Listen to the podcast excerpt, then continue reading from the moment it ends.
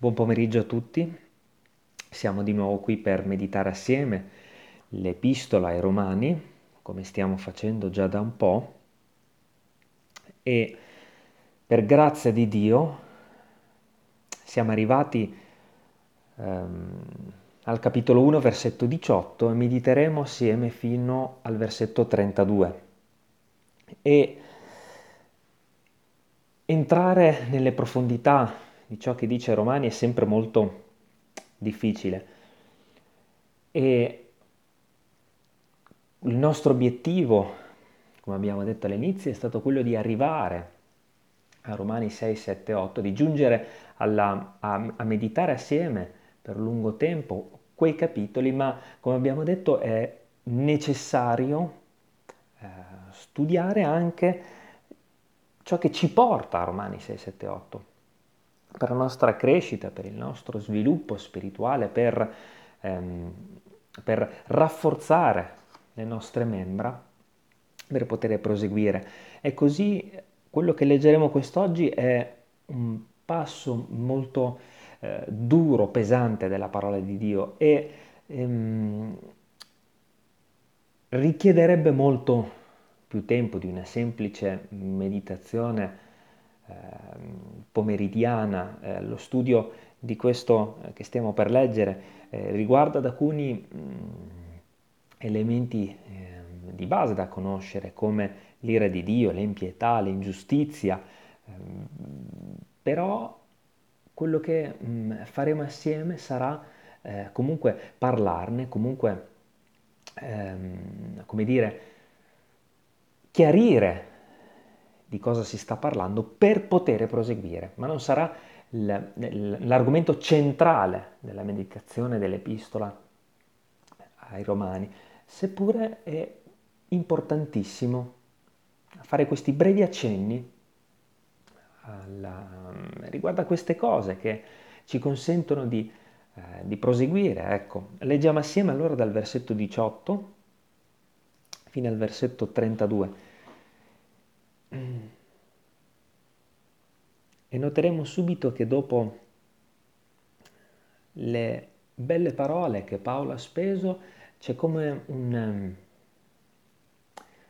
c'è come un, un, un grave, se, se guardassimo tutto questo su una scala pentatonica vedremmo che questa è una nota grave, una nota che è un suono che magari non ci piace, non vorremmo nemmeno eh, vederlo presente nella parola di Dio, ma è, un, è molto importante meditarlo assieme.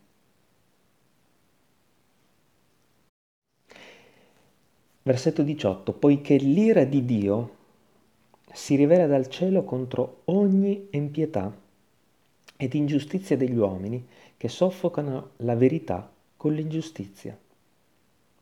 Infatti, quel che si può conoscere di Dio è manifesto in loro, avendolo Dio loro manifestato, poiché le perfezioni invisibili in Lui, la sua eterna potenza e divinità si vedono chiaramente sin dalla creazione del mondo, essendo intese per mezzo delle opere sue ond'è che essi sono inescusabili, perché pur avendo conosciuto Dio, non l'hanno glorificato come Dio, né l'hanno ringraziato, ma si sono dati a vani ragionamenti, e l'insensato cuor loro si è ottenebrato. Dicendosi savi, sono divenuti stolti e hanno mutato la gloria dell'incorruttibile Dio in immagini simili a quelle dell'uomo corruttibile e di uccelli, di quadrupedi e di rettili. Per questo Dio li ha abbandonati nelle concupiscenze dei loro cuori, all'impurità, perché vituperassero fra loro i loro corpi, essi che hanno mutato la verità di Dio in menzogna e adorato e servito la creatura invece del creatore, che è benedetto in eterno. Amen. Perciò Dio li ha abbandonati a passioni infami poiché le loro femmine hanno mutato l'uso naturale in quello che è contro natura, e similmente anche i maschi, lasciando l'uso naturale della donna, si sono infiammati nella loro libidine gli uni per gli altri, commettendo uomini con uomini cose turpi e ricevendo in loro stessi la condegna mercede del proprio traviamento. E siccome non si sono curati di ritenere la conoscenza di Dio, il Dio li ha abbandonati ad una mente reproba, perché facessero le cose che sono sconvenienti, essendo eh, essi ricolmi di ogni ingiustizia, malvagità, cupidigia, malizia, pieni di invidia, di omicidio, di contese, di frode, di malignità, delatori, maldicenti, abominevoli a Dio, insolenti, superbi, vanagloriosi, inventori di mali, disubbidienti ai genitori, insensati, senza fede nei patti, senza affezione naturale, spietati, i quali, pur conoscendo che secondo il giudizio di Dio quelli che fanno codeste cose sono degni di morte, non soltanto le fanno, ma approvano chi le commette. Amen. Ecco, abbiamo detto che si cambia tono in questa parte dell'Epistola ai Romani e si passa dal parlare della gioia che l'Apostolo ha nel, nel, nello sperare di rivedere i fratelli, di vedere i fratelli a Roma, e della gioia che l'Apostolo ha a evangelizzare, poiché io non mi vergogno dell'Evangelo, è potenza di Dio, il Vangelo è proclamato da fede a fede. Si passa da tutto questo all'ira di Dio. Cioè, al versetto 18 si inizia con un bel poiché l'ira di Dio si rivela dal cielo contro ogni impietà. C'è proprio un cambiamento. Ha proprio cambiato tono l'Apostolo Paolo. E se guardiamo tutto nel contesto, capiamo subito perché succede questo.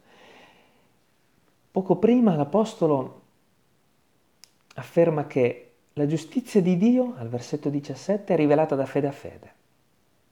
Ok? E quindi quello che sta dicendo Paolo è proprio questo, cioè Dio ha rivelato la sua giustizia e l'ha rivelata da fede a fede, mediante la proclamazione del Vangelo. Cioè quello che, che sta dicendo Paolo è Dio non è rimasto in silenzio, Dio ha provveduto ogni cosa, Dio ha fatto sì che la sua parola, che la verità, che la salvezza arrivasse a tutti gli uomini della terra. Dio ha fatto ogni cosa, non si è limitato nel farla, non si è, non si è messo dei paletti, noi diremmo. Non si è fermato davanti alla nostra incredulità, ma è andato avanti. E ancora oggi proclama il suo Vangelo, proclama la buona notizia. Il Vangelo è rivelato da fede a fede, ma il mondo, come noi ben sappiamo, rifiuta questa notizia rifiuta la buona novella, il Vangelo di Dio. E rifiutandola, che cosa succede? Proprio quello che è scritto al versetto 18. Andiamo incontro al giudizio di Dio. Perché non è che ecco, l'uomo si aspetta che in un qualche modo venga, mm, va di moda pensare che Dio è buono, no? Va di moda di pensare che non c'è nulla di male nel comportarsi in una certa maniera. Dio è buono, Dio perdona. In realtà quello che qui sta dicendo l'Apostolo Paolo è che c'è un'ira. E questa ira è l'ira di Dio. E questa ira si rivela dal cielo contro ogni impietà ed ingiustizia. Dice guardate che le cose non stanno proprio come il mondo dice. Perché l'ira di Dio c'è e sta dicendo l'ira di Dio va ad effetto su tutti coloro che sono empi ed ingiusti. Perché all'uomo, piace fare la propria giustizia, piace essere buono, bravo, avere fatto opere buone, avere una sorta di pulizia esteriore, ma come dire a Gesù, in realtà è un sepolcro, una tomba imbiancata. E quello che sta dicendo Paolo è l'ira di Dio si rivela l'ira di Dio si rivela. È pericolosissimo avere a che fare con Dio se non sei salvato ancora in Gesù Cristo. È tremendo. E quindi fa un annuncio, fa un vero e proprio annuncio l'Apostolo Paolo.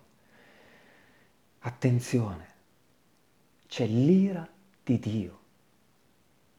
E per questo la parola di Dio ci esorta a fuggire l'ira a venire, nascondendoci in Cristo, convertendoci dalle tenebre alla sua meravigliosa luce tornando indietro dalle nostre vie, quella che poi abbiamo chiamato conversione, cioè una bella inversione di marcia, un pentirsi dei propri peccati e vivere per Cristo. E quindi, che cos'è quest'ira di Dio? Che ira è? Ma Dio ha ira soprattutto. Il mondo potrebbe chiedersi, Dio ha ira, ma Dio non è buono allora? Dio ha ira? Ebbene, quest'ira non è, non è un'ira umana, non è l'ira, la parola di Dio ci dice in Giacomo 1.20 che l'ira dell'uomo non mette in pratica la giustizia di Dio, no? Quindi è, una, è un'ira che è totalmente diversa dall'ira umana, ma è un'ira santa, è un'ira giusta, è un'ira che, come abbiamo meditato nel versetto 17 la scorsa volta, la giustizia di Dio si è manifestata no? nel, nella condanna dell'uomo peccatore sulla croce, nel perdono e nella risurrezione. L'ira di Dio nella giustizia, nel condannare e nell'assolvere. L'ira di Dio taglia perfettamente la rettitudine, non è l'ira secondo l'uomo. L'ira dell'uomo non mette in pratica la giustizia di Dio. Noi condann- condanneremo chiunque quando guidiamo e ci arrabbiamo e condanniamo qualcuno, quella non è l'ira di Dio. Quando subiamo un torto e ci alteriamo e cominciamo a inveire contro una persona, quella non è l'ira di Dio.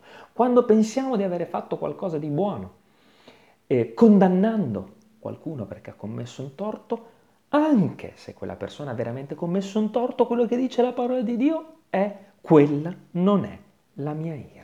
L'ira mia non ha niente a che fare con l'ira dell'uomo. Eppure molte volte nella parola di Dio è scritto si accese d'ira, si infiammò d'ira, persino contro Mosè è scritto che Dio si accese d'ira quando non credeva ehm, che Dio avrebbe fatto dei miracoli attraverso, attraverso lui quando lo stava mandando eh, al re d'Egitto che Mosè diceva, continuava a dire manda un altro, ed è scritto che l'ira di Dio si accese. Quindi Dio ha un'ira. Ma, gloria a Dio, questa ira si rivela contro ogni impietà ed ingiustizia. Quello che ci sta dicendo la parola è l'ira di Dio si manifesta solo ed esclusivamente quando c'è peccato. Non è un'ira dettata da un carattere, mm, come dire, eh, un po' ballerino, no? Un'ira, oggi sento questo e mi comporto così, oggi sono un po' alterato, allora mm, la mia ira oggi colpisce quello e domani quell'altro. No, l'ira di Dio si manifesta contro il peccato. Quello che ci dice la parola è, se l'ira di Dio si manifesta è perché c'è impietà, versetto 18, ed ingiustizia. E infatti noi pensiamo a eh, cosa successe ai tempi di Noè, peccato, ira di Dio e quindi giustizia di Dio. Ed è quello che è successo anche al nostro amato Salvatore, su di lui, sulla croce, quando gridava perché mi hai abbandonato, Dio mio? In quel momento sul peccatore condannato al posto nostro. C'era l'ira di Dio. E in un qualche modo questo ci dice che se nella nostra vita c'è l'ira di Dio, stiamo vivendo un momento particolare in cui Dio sta puntando il dito contro qualcosa nella nostra vita, subiamo un giudizio da parte di Dio, in quel momento preciso significa che c'è peccato, perché se c'è l'ira di Dio, c'è evidentemente peccato. Un peccato, un'impietà, un'ingiustizia, qualcosa che non è da Dio, qualcosa che non è santo e non è buono e inevitabilmente si attira la giustizia di Dio, l'ira di Dio. E come Giobbe, ricordate Giobbe, nel momento in cui venne giudicato da Dio. In quel momento non sapeva ancora perché, ma c'era l'ira di Dio, no? Ecco, l'ira di Dio non si manifesta se non c'è impietà e se non c'è ingiustizia, si sta dicendo il versetto 18. È impossibile perché Dio è giusto. E proprio per questo Dio ci dice, in Romani 12, 19 per esempio, ci dice, guardate, la vostra ira non ha niente a che fare con me, lasciatela da parte. Infatti dice la parola di cedere il posto all'ira di Dio. In determinati casi, quando noi vorremmo fare giustizia in questo mondo, cedi il posto all'ira di Dio, perché non ha niente a che fare la tua ira con la mia. Sebbene in qualche mm, ambito la parola di Dio ci dice che possiamo pure adirarci, per esempio in Efesini 4, la parola di Dio, in versetto 26, dirà adiratevi, adiratevi e non peccate, no? E continua il sole, non tramonti sopra la vostra ira. Vedete, possiamo avere ira. Al versetto 27, e non fate posto al diavolo. Noi possiamo avere ira, possiamo anche adirarci. Se subiamo qualche torto, è normalissimo adirarci, è normalissimo insorgere, perché la nostra carne è ingombrante. Ma quello che dice il nostro amato Salvatore è in quel preciso momento sei, in cui ti sei adirato, perché subire un torto automaticamente causa la nostra adirazione, no? Noi tutti non vogliamo subire qualcosa di ingiusto. In quel momento preciso la parola di Dio ci dice non peccare. Il sole non tramonti sopra la tua ira e non fare posto al diavolo. Lascia da parte, cessa dall'ira e lascia lo sdegno, dirà un salmo. Credo sia il 34. Cessa dall'ira, perché la tua ira non ha niente a che fare con me. Sapete quando ci è concesso di adirarci? Di essere accesi d'ira? Solo in una determinata situazione. Quando viene calpestata la gloria di Dio. In quel momento.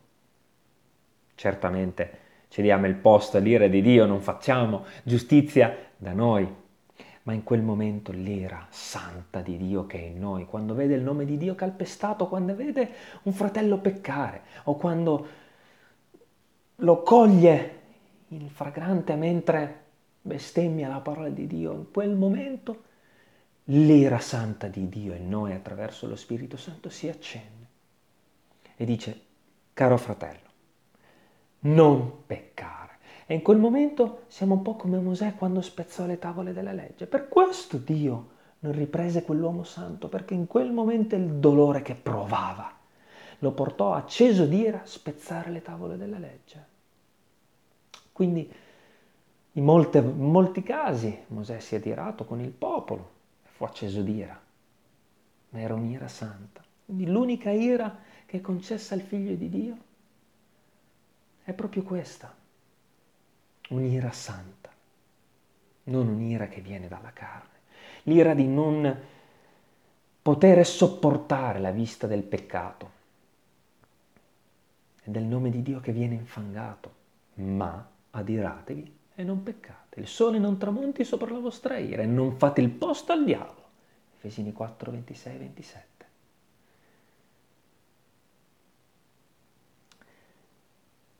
Perché in alcune situazioni abbiamo visto tutti come la gloria di Dio viene infangata, calpestata, abbandonata. E ora noi abbiamo capito in quali circostanze si manifesta l'ira di Dio, giusto? Lo abbiamo letto prima. E dunque, qual è il peccato di costoro di cui parla la parola di Dio? Di cui sta parlando qui la parola. La parola dice che l'ira di Dio si rivela dal cielo contro ogni impietà, giusto? Qual è l'impietà di costoro? Perché se l'ira di Dio c'è verso costoro, bisogna capire anche qual è, perché Dio ha ira verso costoro. Ebbene, l'abbiamo letto prima. Perché non l'hanno glorificato, è scritto al versetto 21, perché non l'hanno ringraziato, perché si sono dati a vari ragionamenti. Versetto 22, perché sono divenuti stolti, perché hanno mutato la gloria dell'incorruttibile Dio in immagini simili a quelle dell'uomo corruttibile. In poche parole, quello che sta dicendo qui la parola è l'ira di Dio si manifesta perché c'è iniquità e c'è impietà e questa iniquità e questa impietà è avere abbandonato Dio.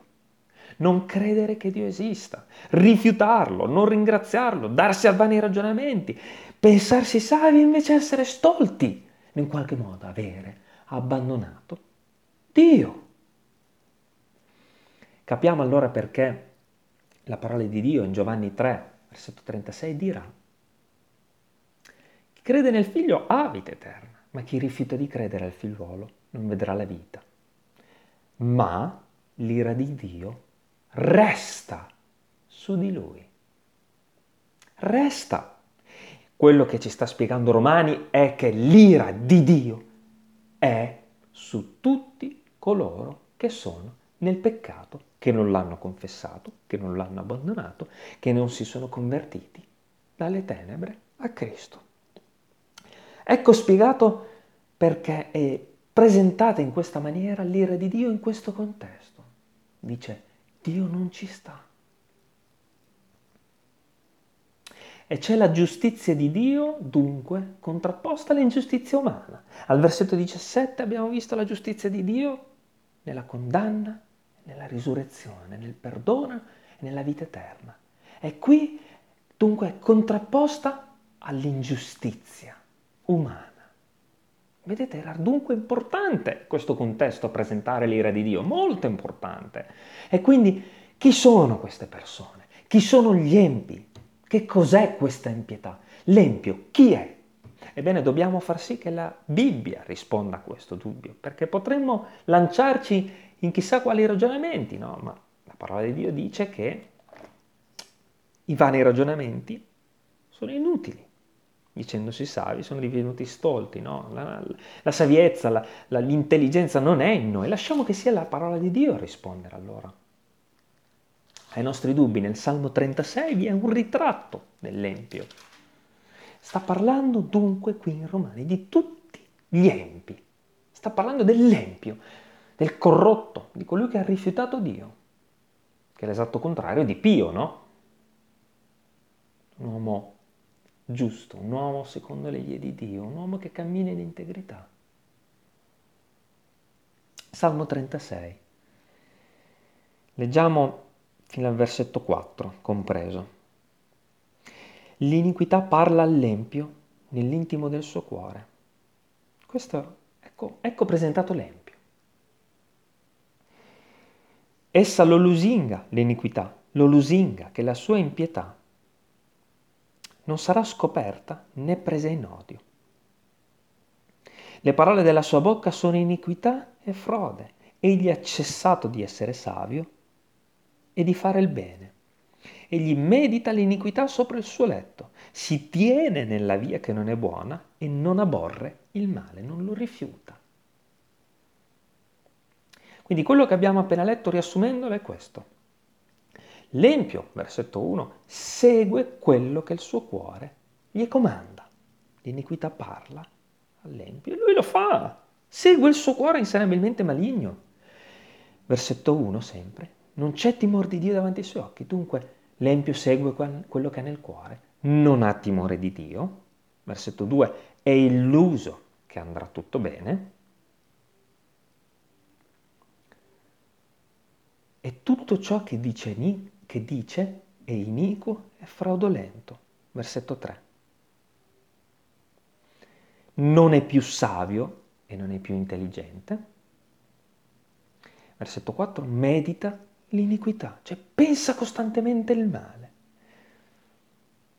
E si tiene, si tiene, cioè sceglie di stare in una via che non è buona, sceglie, ci vuole stare, vuole stare lontano da Dio, vuole stare senza Dio. Non aborre il male, non lo rifiuta, non ne ha sdegno. Non è schifato dal male, ma lo accoglie. Ecco il ritratto dell'empio. Segue quello che il suo cuore gli domanda, non ha timore di Dio, è un illuso che andrà tutto bene e non verrà condannato un giorno. Tutto ciò che dice è iniquo e fraudolento e non è più savio e intelligente. Attenzione, è importante, non è più savio e intelligente. Egli ha cessato, è scritto al versetto 3, ha cessato, e spiegheremo anche questo, perché ha detto ha cessato di fare il bene di essere savio. Medita iniquità e si tiene in una via che non è buona e non aborre il male. Un credente può essere empio, può essere così. È una bella domanda che dobbiamo porci. Un credente può essere in questa maniera. Può essere empio. E questo è molto importante. E mm, occorre farci una domanda allora. Noi, ogni tanto, magari spesso, magari tutti i giorni, non lo so, facciamoci queste domande per capire se siamo empi e se possiamo esserlo. Seguiamo ogni tanto quello che il nostro cuore ci domanda? Eh, se la risposta è sì, quella è un'impietà. E l'ira di Dio si rivela contro ogni impietà. Ogni tanto abbiamo scarso timore di Dio. Guardando la mia vita penso proprio di sì. Ogni tanto sono illuso che andrà tutto bene e che Dio magari non vedrà quello che sto facendo, non mi condannerà per quello che sto facendo. Parlo per me stesso. Sì, quella è un'impietà. E fratelli, questa parola mi ferisce molto perché mi rendo conto che davanti a Dio c'è molto peccato da espiare, da confessare, da abbandonare. Ogni tanto dico qualcosa che è iniqua o fraudolenta? Sì. Ogni tanto cesso di essere savio e intelligente? Sì.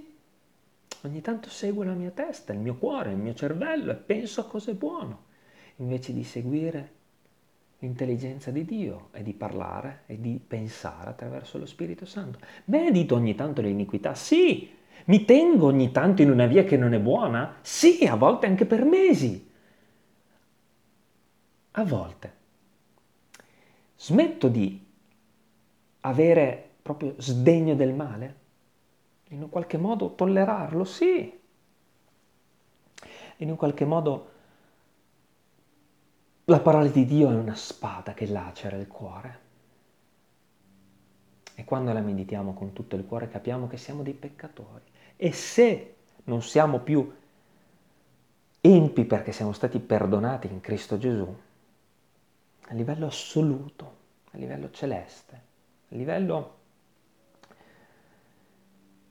più profondo, se Dio ci ha perdonati, ci ha messi in Cristo Gesù e siamo agli occhi di Dio puri, santi, immacolati, su questa terra abbiamo una carne malvagia che ci portiamo dietro, che rischia di essere empia e di coinvolgerci, perché se agli occhi di Dio in Cristo Gesù siamo puri, santi, immacolati, c'è questa vita che viviamo su questa terra, dell'uomo vecchio che è da svestire, che ha questi caratteri di empietà. E quindi quello che dice Romani è attenzione, perché se non cessate da tutto ciò, l'ira di Dio si manifesta. Quindi confessate, quindi abbandonate il peccato, non soffocate la verità, perché anche questo ci dice Romani. Torniamo ai Romani. Quello che ci dice è al versetto 18, sempre, che gli uomini soffocano la verità con l'ingiustizia.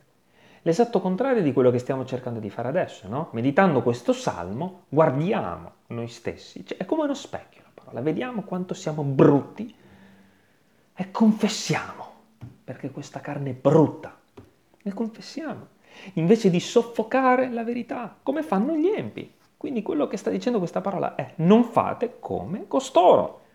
Vedete il vostro peccato, confessatelo. Perché vedete, quello che abbiamo detto prima, quando abbiamo detto non è più savio e intelligente, ha cessato. Eh? È vero, perché l'uomo in realtà è stato creato a immagine e somiglianza di Dio e è scritto in Proverbi 20-27 che lo spirito dell'uomo, l'uomo è fatto di spirito, anima e corpo, e studieremo anche questo più avanti. Lo spirito dell'uomo è detto è una lucerna dell'Eterno che scruta tutti i recessi del cuore.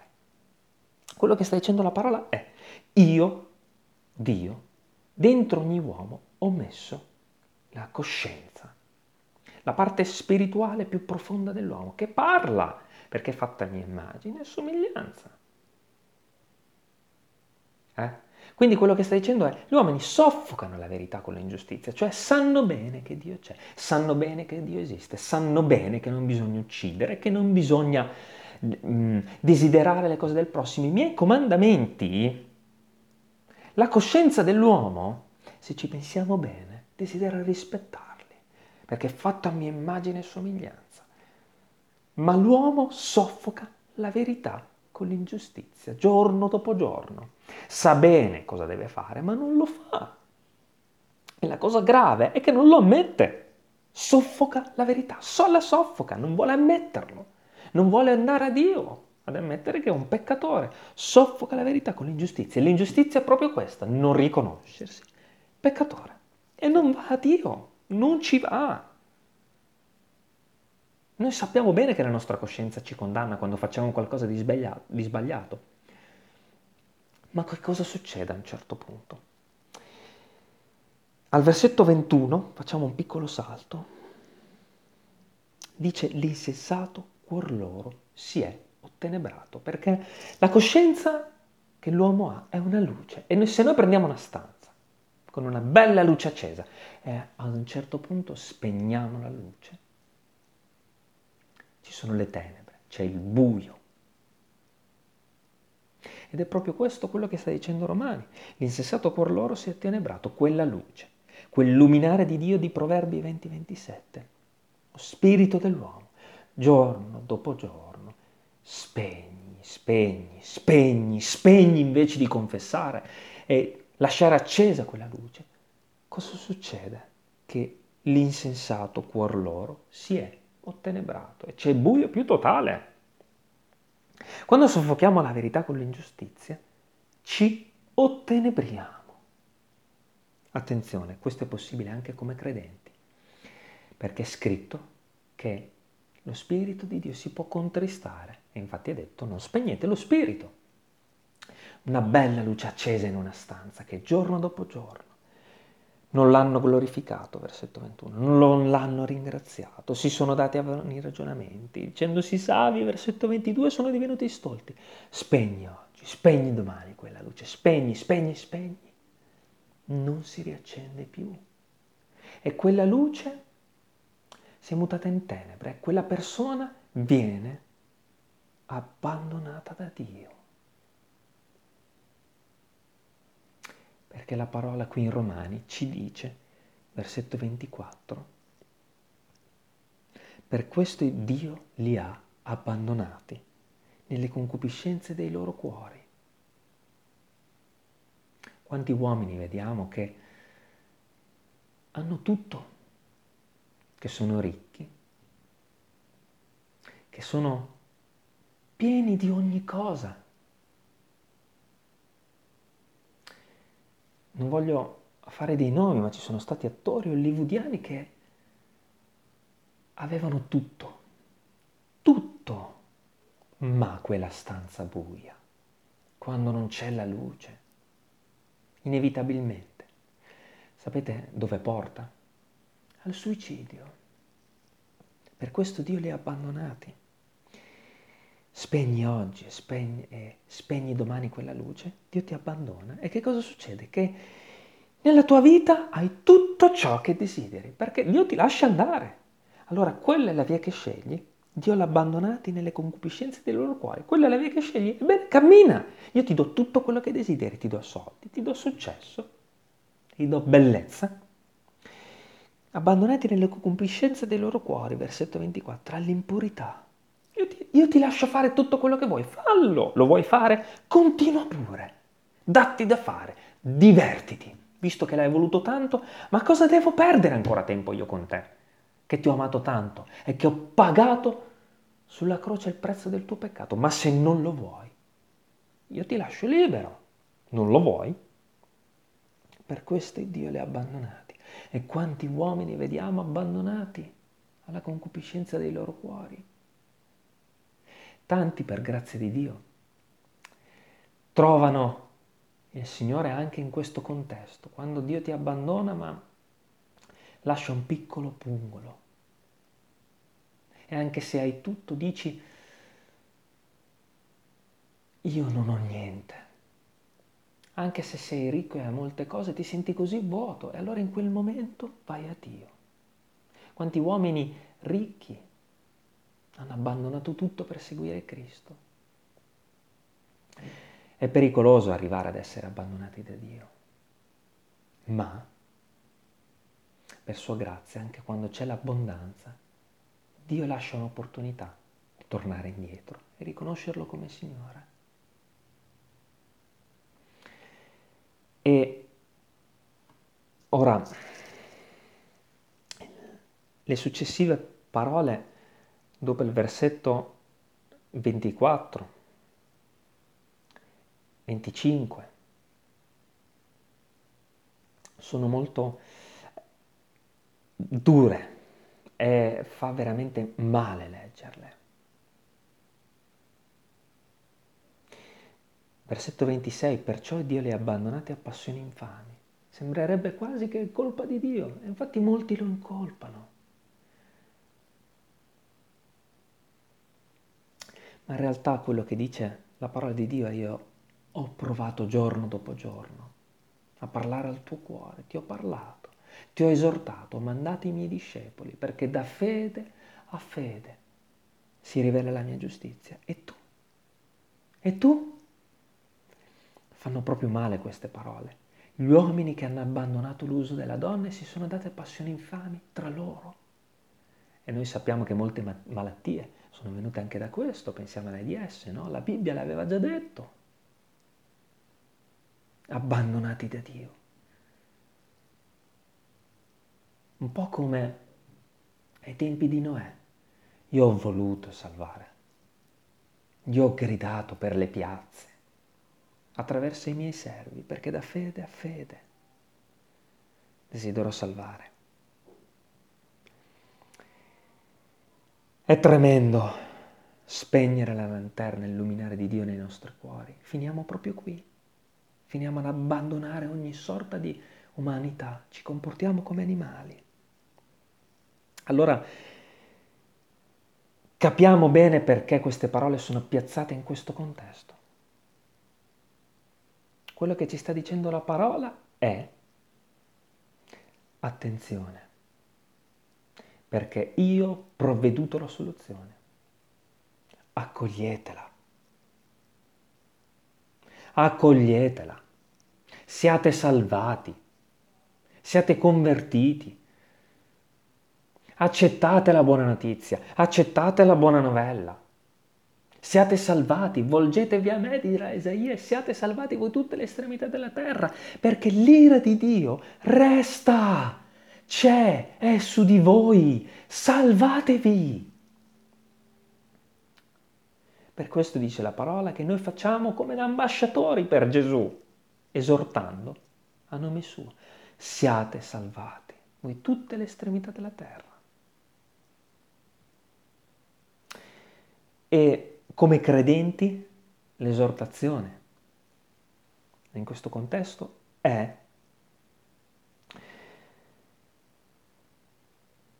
quella di investigare se stessi per non essere trovati in una sorta, in qualche impietà o ingiustizia, ma confessando i nostri peccati giorno dopo giorno, per non essere trovati in mezzo ai peccatori.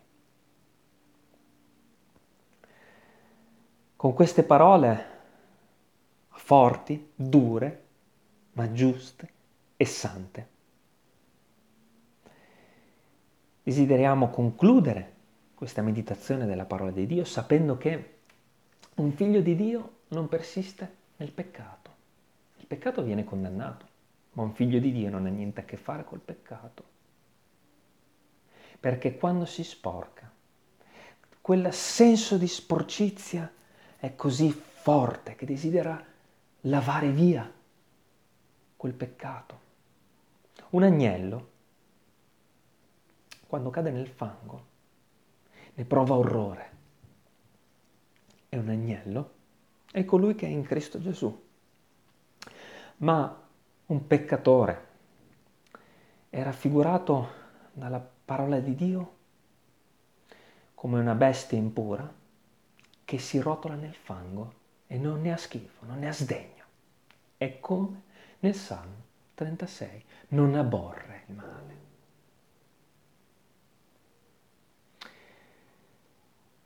E il Signore quasi noi proviamo pietà per tutte queste anime che si rotolano nel fango. E la parola di Dio è molto dura verso costoro. E a volte il peccato di rifiutare la parola di Dio, di rifiutare la salvezza, è,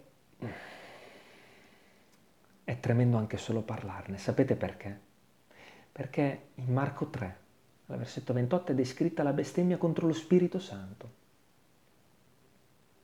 Rifiutare la grazia di Dio e il perdono è tremendo. Ecco perché c'è questa parola così forte in mezzo all'inizio dell'epistola ai Romani, perché rifiutare il perdono è grave, dirà Marco.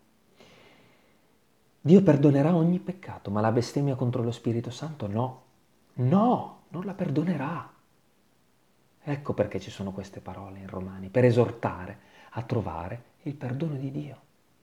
Perché Dio non vuole che la sua ira resti ma desidera perdonare.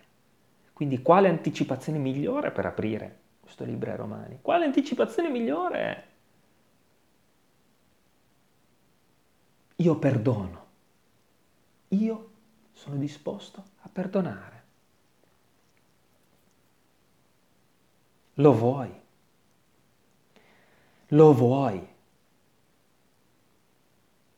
E se ascoltando queste parole il tuo cuore è stato è stato colpito, è stato pungolato e desideri ricevere il perdono di Dio, puoi farlo anche adesso. Puoi chiedere al tuo Dio, in preghiera, di perdonare i tuoi peccati e di accogliere nel tuo cuore, tu accogli nel tuo cuore la grazia di Gesù, il perdono eterno da oggi in poi ma solo se la tua confessione di peccato sarà vera. Se confessando ammetti di avere trascorso tutti i tuoi giorni nel peccato, ma non solo, di essere nato peccatore. Signore, se lo desideri puoi anche pregare con me. Signore, io sono un peccatore. Ho capito solo adesso che il tuo perdono è gratuito che tu perdoni in Cristo Gesù perché l'ira di Dio tu non desideri che sia riversata su di me. E siccome in questo momento io sono empio e ingiusto, ti chiedo perdono, perdonami, fammi grazia, perdonami in Cristo Gesù. Che il Signore ti benedica nel fare questo sinceramente, con tutto il tuo cuore, e accogliere la grazia del tuo amato Salvatore Gesù.